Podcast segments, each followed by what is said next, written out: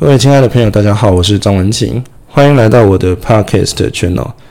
在这边跟我各位亲爱的这个听众朋友们，呃，讲一件好消息，好不好？也不是好消息啦，就是呃，我的 IG IG account 终于创了，应该是说创很久，但是我一直没有没有去理它，逃避去理它，想说，嗯，这边发现动贴图还要出图干什么的？就是我在我正常上班之余哦。有点懒，但是后来发现好像不太行，因为基于我个人前几集说过，就是老派浪漫的这个行为哦，所以我基本上是留 email，好吧，留一个 email 信箱跟大家互动，那没有问题哦，email 信箱也会收到很多朋友的来信，OK 的。不过我发现，我如果不把不把互互动的方式多元一点哦，可能很多听众朋友听了之后想要找我或是干什么啊，忘记了。就就就没有来跟我留言或什么的，所以在此告诉大家，我的 IG account 就是张文琴，好不好？一模一样三个字，你只要搜寻就可以找到。那如果是要呃打 ID 的话，ID 是 Adam Talk Twenty Twenty 啊，Adam 就是我英文名字 A D A M Talk T A L K 二零二零今年嘛，二零二零年，所以就是 A D A M T A L K 二零二零，在 IG 上面搜寻就可以找到我。那我也会尽量发一些好不好？干话、现动，还有这个发一些文来补充说明，或是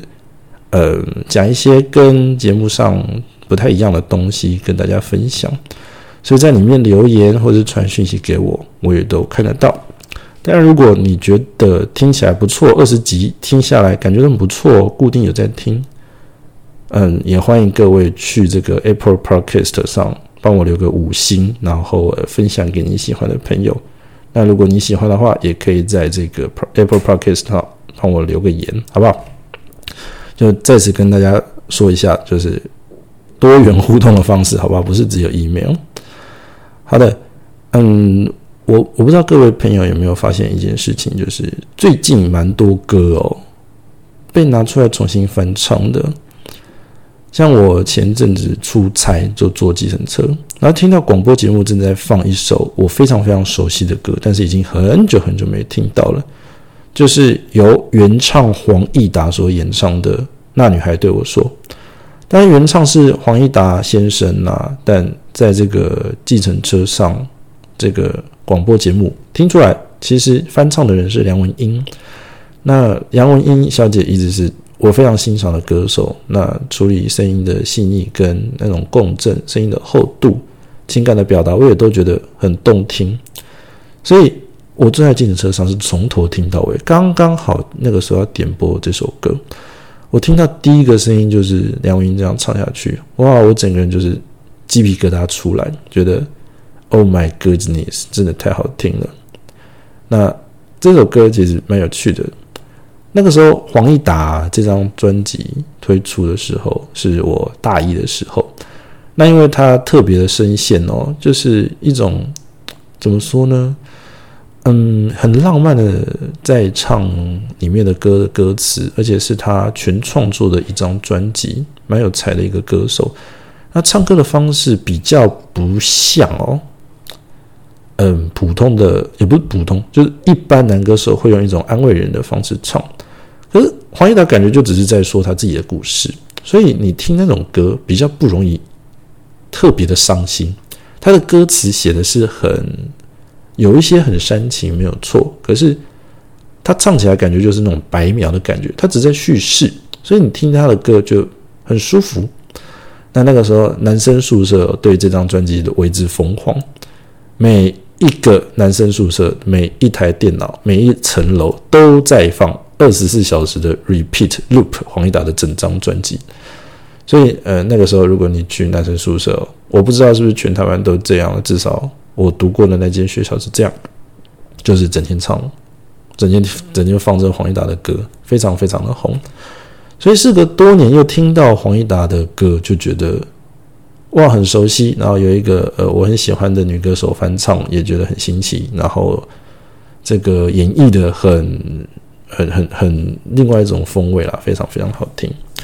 那除此之外呢，黄义达整张专辑中蛮好听的。那有一首歌《一秒的安慰》哦，也是我常常听的歌。那个时候啦，一秒的安慰。那我其实听这个一秒的安慰，就只是单纯觉得，而歌好，然后唱的好，那就放听。那其实有一个 moment，我真的感觉到一秒的安慰。怎么说呢？嗯，我在读第一间大学的时候，读过很多间大学嘛。我在读第一间大学的时候，就是常常没办法，也不是没办法，就自己没办法上课，就觉得对读书没有什么兴趣，然后那样子的科目我也读不太来，所以就不太常去上课。那也不太读书啊，就是一个小废物，好不好？就是一个王八蛋，就是一个王八蛋废物，都不读书的坏学生。然后翘课什么的都不来，嗯，所以哦，那就整天被退学，整天被退学。但其实另外一个方向来说，就是，呃，我我跟同学啊、朋友还有老师之间的感情，其实还是蛮不错的，还是蛮不错的。也就是我只是单纯没有办法去接受读这个我不擅长、不喜欢的科目而已。老师如果有活动，我会出席哦，好不好？比如说老师说有一个座谈会，想要跟大家谈谈，哎，上课的状态。哎，其实我会去，你知道吗？我会去，就是老师来一个看到我是哪位，以为是隔壁班的，你从来没看过我这样子，那我就会跟老师聊。所以基本上我跟同学都很熟，而不是很还算熟，是我没有去上课，但跟大家很熟。就是下课之后还是会跟大家吃饭、打球，然后出去玩干什么的。所以我跟大家感情不错，只是单单对学习读书这件事情没有兴趣。那我就常常就是被退学嘛，一直退学，一直退学。然后老师在帮我去求情干什么了？然后学校在百般的帮忙，让我重新复学。结果这个休学复学的 loop 当中啊，就已经快要达到教育部的极限了，你知道吗？快要达到教育部的极限，然后就在最后一次，也不是倒数第二次，就是我还可以再休学两次。结果呢，休学复学两次，结果在倒数第二次再次休学复学的时候，哎，我老爸就很无奈的问我一句话，他说：“哎，儿子啊，依照这个状况来说，你虽然还可以再休学一次。”但是你觉不觉得，你就算这一次再复学了，你你还是你还是毕不了业，你还是会再被退学，然后再一次。所以，如果以长远来看哦，你只不过就是在那边浪费时间，对不对？只是没事干在那边啊，再次复学，然后再次休学，然后再次又被退学，这样，那是不是干脆就换一间学校读，或是去当兵？反正你留在那里没有兴趣，爸爸也没有勉强你的意思。但这是隆隆隆隆菜白尔威的事情，嗯，这是个很复杂的故事，以后再跟各位朋友好好解释。反正呢，嗯，我的我的家庭，my family 啊，就是一直期待我去读那样相关的科系，那我是没有兴趣的。那当然我也沟通很多次，就是我对这个没有兴趣，但我还是读了，还是考上了，读起来就是索然无味，不喜欢。嗯，然后爸爸妈妈就会说：“那你不然就是转学干什么重考之类的。”那那时候对于重考有一个很大的恐惧，就是我没有办法再回去像高中一样，比如说全科班补习，弄成那样子很痛苦的样子，所以我没法回去，就是没办法接受那个高中读书的那种复杂的、讨人厌的、让我极为反抗的情绪。你今天叫我再再考一次大学联考，我还是不愿意。那转学考呢，相对来说比较困难嘛，所以也没有办法考转学考，就孬啊，不敢考这样。啊，直到那一次真的没有办法了，所以好吧，那不然就先休学再说，看要当兵还是嗯考转学考再说。反正我就我就先去学校办离校手续。那我去学校办离校手续的时候，嗯，是暑假了，就是学期结束六月底，可能七月初一点点。然后呃，成绩单出来，你就发现啊，错赛又被退学了，对不对？三分之二以上学分不及格，那你就要选择去学校办复学手续呢，还是要办退学的离校手续？那基本上我去办这个复学手续，教育处跟这个系办的同事，那个时候的助理也都很熟悉啦，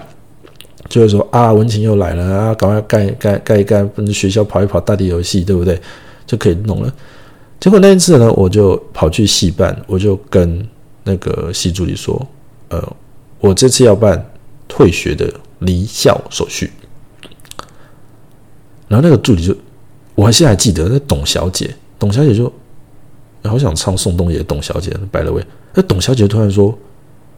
什么？文琪，你这是你再说一次，你你要干嘛？”他就说：“我就说我就说，呃，我要办离校，好不好？我要退学了，我这次不复学了，好不好？壮士断腕，对不对？西不复返，这次老子不干了，远走高飞，好不好？”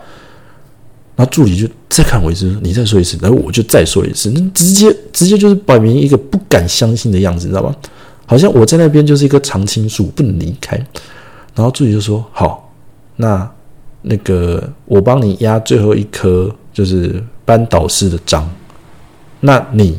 先去跑其他的流程，到最后一站的时候，你再回来我这边盖导师的章，可以吗？”我说 OK 啊，没有问题啊。好，然后我就先去跑别的流程嘛，跑教务处啊，什么体育器材室看看有没有积欠借的球没有还，图书馆看有没有欠的这个图书馆没有还，然后教务处看，哎有没有什么呃借书逾期的罚金没有还等等等等，或者是有时候上那个英文课有那种哎额外的听力教材使用费，你知道吗？这种费用就是说结算你有没有欠钱，你才可以办离校。然后通通跑完之后呢，什么都没有欠啊，一身一身一身干干净净的，悄悄的来，悄悄的去，不带走任何一片云彩，也没有带走毕业证书。然后我就回到戏班，然后回到戏班之后呢，我就发现一件事情，就是每一个那一天有在学校的老师都站在他们的办公室门口，然后看到我来，就慢慢的往戏班。靠拢这样子，然后我就我我导师没有来，然后我就走进戏班，我想说这怎么回事？然后戏班就戏班助理董小姐跟我说：“哎，文琴过来，那个导师有话跟你说。”他就把话筒拿给我听，然后就我导师就在侯老师，我一辈子记得他，因为侯老师，他就在电话那头说说文琴那个老师们。虽然很舍不得你要离开学校，没有办法好好完成这里的学业，但其实老师们长久以来也知道，其实你并不适合，也没有兴趣读这些科目，读这样子的方向。那虽然你离开学校，我们会难过伤心，但是也希望你因此可以找到一个比较好的未来的发展。当然，事过几年之后，我我确实是过得还可以，所以也很谢谢老师的鼓励。然后我就跟老师说谢谢，然后我再想想看怎么样。一定会回来常常看老师，然后跟老师保持联络，维持感情。然后我就把电话挂了，然后我就一回头就看到那一些有在学校拼不知道是自己计划还是 paper 的老师们，都都都聚到这里来，然后一个一个上前来拍拍我的肩啊，跟我握个手啊，讲几句鼓励的话。那有一些在实验室努力的同学们，做专题的同学们也出来跟我说。哦，要走了，那那以后多保重这样。然后我那一刻就突然觉得，我得到了一秒的安慰啊！我我在这个学校就是没有什么参与读书的部分，但是我参与了读书之外所有的部分。那我本来想说，可能哦，在大家心里就是我只是一个社交关系的同学，有社交关系的同学。那或许大家可能觉得我是废物，你知道吗？那个时候我觉得我是废物，就是死不读书，然后每天在宿舍打电动，死当当当个死阿仔，吃的胖胖的这样。就没想到我要离开学校那一刻，大家是只要在学校有空的朋友们都来见我一面，然后也不算当我送行，因为这件事情我很临时嘛，又不是什么谢师宴干什么的召集大家，所以在这样子短短的时间内哦。董小姐叫我去跑其他的流程，其实是帮我打了电话给这些老师还有同学们，跟他说文晴要走了，如果想要见他最后一面的同学们，哎，不是最后一面啦，就想见他在学校保有学籍最后一秒钟的同学们、老师们有空来来跟他 say goodbye，这样，所以我在那一刻得到一个一秒的安慰啊，谢谢黄义达先生，就觉得很开心，然后我就抱着一个很复杂的情绪，就是看了这个我最后的。曾经的母校，异业的母校一眼，然后就离开学校，然后打开这种跨出大门的时候，我也想到另外一个我高中的朋友。这个高中的朋友很有趣，就是嗯，他是一个很木讷的人，很喜欢弹吉他。那嗯，高中生后面教室后面通常会摆一两把那种很烂的，比如说通常是雅马哈的雅马哈那种练习吉他，然后就就放在那边。所以大家有兴趣就下课的时候会去抱着吉他来弹两下这样。然后这个朋友就是这样的一个人，他就非常木讷、娴静少言，但是姓没有事久了，他就姓氏吉他。所以他就一个人坐在教室的最后面，在下课的时候抱着吉他这样轻轻哼两句，哼两句，弹两下这样子。然后，嗯，我有一次就嗯看到他，然后就想说，嗯，也是弹吉他好像蛮帅的，但我对乐器是不太理解。我就说有没有最简单的一首歌可以学？他就说可以，嗯，吉他最简单的四个和弦，如果你可以弹，不要弹单音的话。有一首入门到不行的歌曲，叫做《欢乐年华》。我不知道现在的朋友们还没有听过这首歌，就是什么“欢乐年华一刻不停留，呀呀呀呀呀，时光要把握”之类的这首歌。然后他就教我了这四个和弦，在教室的后面，下课十分钟的时间内，我就马上学会了，因为只要刷四个和弦。然后我就一边刷，然后他就一边唱，那小小声的唱，唱到上课钟钟声响起。啊，我就把那个吉他放回去，这样。所以基本上，我跟这位就是非常木讷的同学讲的讲的话，大概就这辈子大概就这这一段吧，我印象有深刻的。其他什么传考卷啊、递作业啊，或者是什么啊，提醒一下要打球了，干嘛下课之类，大概就都是一些这样子的话。那真的有一些 conversation 好不好？dialogue 的对话，大概就是这一段，就是他教我弹吉他。然后 我在读高中的时候，其实考试成绩就已经非常非常不理想了，就烂到谷底那种智障。然后我在嗯要毕业的时候，在毕业典礼的前几天啊，就是停课的那一天，停课那一天不是毕业典礼当天，停课那一天就是先停课了，然后就等到毕业典礼来，等到那待当天大家才会再出现嘛，所以停课到毕业典礼中间还有一段时间。在停课的最后一天哦，这个朋友就过来跟我拥抱了一下，一个非常木讷的人就跟我拥抱了一下，然后他就跟我说：“嗯，文琴，我知道你对读书很沮丧，那其实我都知道，因为他成绩蛮不错，后来考上交大。他说我我真的我真的觉得你你是一个蛮好的人，那我知道你可能这个时候对读书很沮丧，但我相信你是。”可以把事情做得很好的人，所以你不要对读书考试这件事情感到灰心。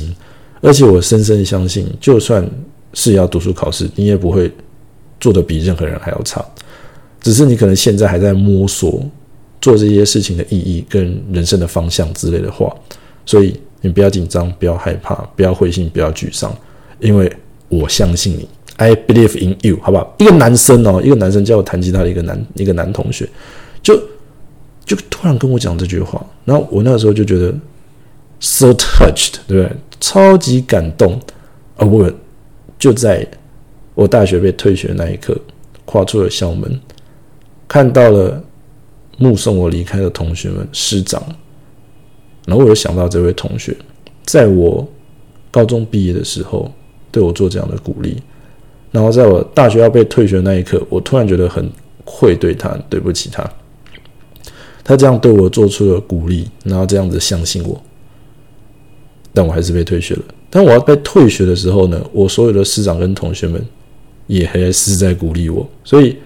某种程度上来说，我真的，我真心真意的觉得，我我人生的有这些师长跟朋友，我真的是很幸运的一个人，非常幸运。好了，那 by the way，就是过了几年之后呢，我们高中有同学结婚了嘛。然后我再次，中间我都没有联络，我再次又遇到这位木讷的同学，然后他看到我非常热情的打招呼，非常开心，非常热情。然后他后来就去了一个研究单位，因为木讷嘛，可能就不太会跟别人互动、说话，也不习惯说话之类的，所以他就去一个研究机构上班了，跟一些教授级的、专家级的学者共同研究一些非常先进的、无微博的，我听都听不得的东西。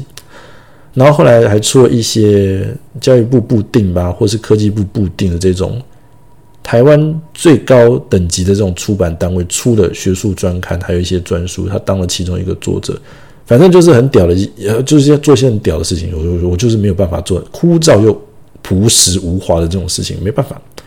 反正他就跟我说，他现在在做这样的事情，然后我现在也在一个还可以的公司做着还可以的事情，领着还可以的薪水，总之过得也还可以这样。然后他就很高兴看到我，然后看到我之后呢，他就跟我说：“哎，当年哦，班上谁谁谁那个也是读书比较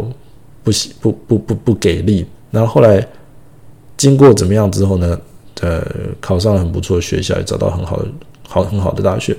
然后他开始跟我讲这些事情，我就发现这个人真是暖男暖到爆。他自己一个人读书读的不错，但是他一直在观察他身边周遭对于这一些，就他一直观察身边周遭这些生活沮丧的人，然后适时的给他安慰跟鼓励，然后还会追踪，你知道吗？还会追踪他之后过得怎么样。那如果过得很不错，他就。他就觉得很高兴，然后我真的觉得暖到爆，就是他真的已经不是一秒的安慰，他一辈子都在安慰别人。然后他又说：“文静，我知道你你是一个有自己想法的人，所以呃，我没有特别去了解你过得怎么样，因为我相信你一定会过得很好，就如同高中的时候要毕业的时候我跟你说的话一样。你对于读书这件事情不要灰心，不要沮丧。那你想通了，你的人生要做什么样的事情，发挥什么样的专长？”你一定会过得很好，所以，我就是基于各式各样礼貌的关的的方式，我没有去打扰你，了解你近况。但是其实我一直都知道你很好，因为有其他的人会侧面告诉他嘛。我就觉得这个同学真的很不错，所以虽然我这辈子跟他说的话还是没有很多，可是这样子的安慰，我还是永远记在心里面。然后，嗯，过了几年，我就是出社会上班，那中间也读了很不错的硕士班，然后做了一些还可以的事情，就是终于哎找到我自己可以做的事情，可以做的方向。没有说做得很好，但是我可以做，而且做得来。然后趁着一次在呃刚好在第一间读读的第一间学校的附近出差的时候，我特地偷了半日的闲哦。绕去我曾经肄业的母校，看看当年这个我的导师侯老师在不在？侯老师是一个非常认真的人，所以他的实验室二十四小时都是开着的。然后他的学生在里面都在钻研一些神神秘秘的黑科技。那侯老师有一次就有有时候就会出去指导个一两句，然后告诉大家方向，调整一下应该要怎么做，然后就会大袖飘飘的离开。所以我想说，我不好意思惊动侯老师，特别去找他。但我至少，哎，经过的时候看一下他在不在，在的话我就去找他；不在的话，哎，跟学弟打打招呼也很有趣。这样，然后呢，我就心怀忐忑的推开那个侯老师的实验室的门。那不是他的办公室，那他的学生共用的一个 co-working space 的实验室。我推开之后呢，就看到里面有七八个学弟坐在那里，然后我就跟他说。他们看到我就说：“怎么样？你在找谁？”这样我说：“呃，我是侯老师以前的学生。那侯老师在吗？”然后我就听到一个声音从我背后传过来，他说：“文晴，张老师做什么？”然后我就肩膀被拍了一下，我一转头，侯老师站在我后面，他刚刚去上厕所。他走到，他就他就他就看，我就看到他，他也看到我，然后我们就一起走进那个实验室坐下来。然后侯老师就开始先跟学弟妹指导，就是研究的方向嘛，对这个黑科技研究的正不正确这样，然后就开始跟我闲话家常。那坦白说，你真正的关心闲话家常，并不会问什么尖酸刻薄的问题，就只会说怎么样，最近过得好不好？看你胖了，吃的不错，多多运动，注意饮食，等等等等，就是这种鸡毛蒜皮的小事啦，觉得很窝心，很开心，就只是一个。Small chatting 就是简单、写意、轻松的聊天，然后聊一聊，聊一聊，突然有一个学弟就进来了，然后那个学弟手上拿着一叠单子，我这样一瞄我就知道那是什么单子，因为那个单子我再熟悉不过了，那个是离校申请单，也就是我当年休学、退学、复学，一直在重复这样循环的时候签过的单子，我一眼就看出来。然后那个学弟就面面无血色的跑过来，然后找侯老师说：“老师好，我要离校，然后系办请我找你在这个上面签名。”那因为读那样子的工学院本来就很硬啊，所以你读不下去、没有兴趣或离校被退学，其实是家常便饭。然后侯老师就想也没有想，没有什么好为难别人的吧，对不对？马上签一签就要让这个学弟离开。然后他就看到这个离校的原因啊，这个学弟上面写的是，呃，转学到别的学校跟科系。所以侯老师就随口问了一下，就说：“嗯。”你要转学去哪里？你转学考考成功了吗？你要去哪里读书？这样，然后这个学弟就嘴巴张开又闭起来，嘴巴张开又闭起来，吞吞吐吐，不知道要说什么。他最后终于吐出了四个字：东吴地理。东吴地理系。嗯，我我在这边说东吴地理系，不是任何要冒犯的意思啊，no offense。我要说的是，我当下的感觉，这个学弟吞吞吐吐要讲不讲的样子，然后对于呃动物地理这件事情也没有第一时间说出来的那个样子，我觉得他只是想要离开工学院而已，并不是基于任何其他的原因。那侯老师也看出来了，侯老师就跟他说：“同学，你对地理是有兴趣的吗？”那这学弟又再次吞吞吐吐，嘴巴张了又开，开了又张，然后就只是很委屈无奈的点点头，然后就说：“没有，我爸爸妈妈希望我回台北而已，希望我可以回台北就近管教，因为他觉得我在这里读不下去，混不下去，所以回台北就近管教，爸爸妈妈看了比较安心。”然后侯老师就说：“没有关系，同学，你要回台北，然后先在东吴地这一边寻找比较好的机会。”想想自己以后的人生，想要读什么科系，做什么样的事情是没有关系的。那侯老师在这边跟你说，你可以有一万个理由不喜欢读工学院，因为你不读工学院，工学院读不下去，不会有任何人笑你，因为它真的不好读。但是你千万要记得一件事情，你不要骗自己喜欢读地理，就是你这件事情做不来，你可以大方的承认，但你不要找了一个。嗯，其实不是你内心本意的理由去编造你讨厌这件事情的借口。你要光明正大、诚实的面对你自己的心。你没有办法读工学院，读不来。OK，I quit. It's OK，对不对？但你真的没有必要骗大家说你喜欢读地理，所以你从这里离开，没有必要这个样子。所以哦。嗯，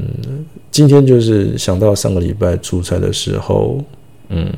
听到的梁文音的翻唱的这首歌，想到了一秒的安慰，想到我这一生真的是过得蛮幸运的，一直到现在无时无刻分分秒秒，不管我事情做得好做得差，都一直有人在安慰我、陪伴我、鼓励我。那我也在这样过程当中，知道如何去面对我自己真实的心。那真的不喜欢，真的不会勇于面对，积极解决，不要用其他的编造出来的理由，如同我这学弟一样，可能洗脑自己喜欢读地理系而离开了工学院一样。喜欢就喜欢，不喜欢就不喜欢，坦然光明正大的面对自己，你才可以找出更适合自己的方向了，好不好？好了，那今天就在周四的深夜跟大家分享。一秒的安慰，好吗？好，那祝大家各位好梦。如果你喜欢我的节目，嗯，可以在 IG 张文琴找到我，跟我联络，也可以在 Podcast Podcast 上帮我留个五颗星，好不好？不接受五颗星之外的星星哦，留个言让我知道你有在听。那当然，你有比较多的话想要说，也欢迎你 email 给我，好吗？好啦，那我们下次再见，拜拜。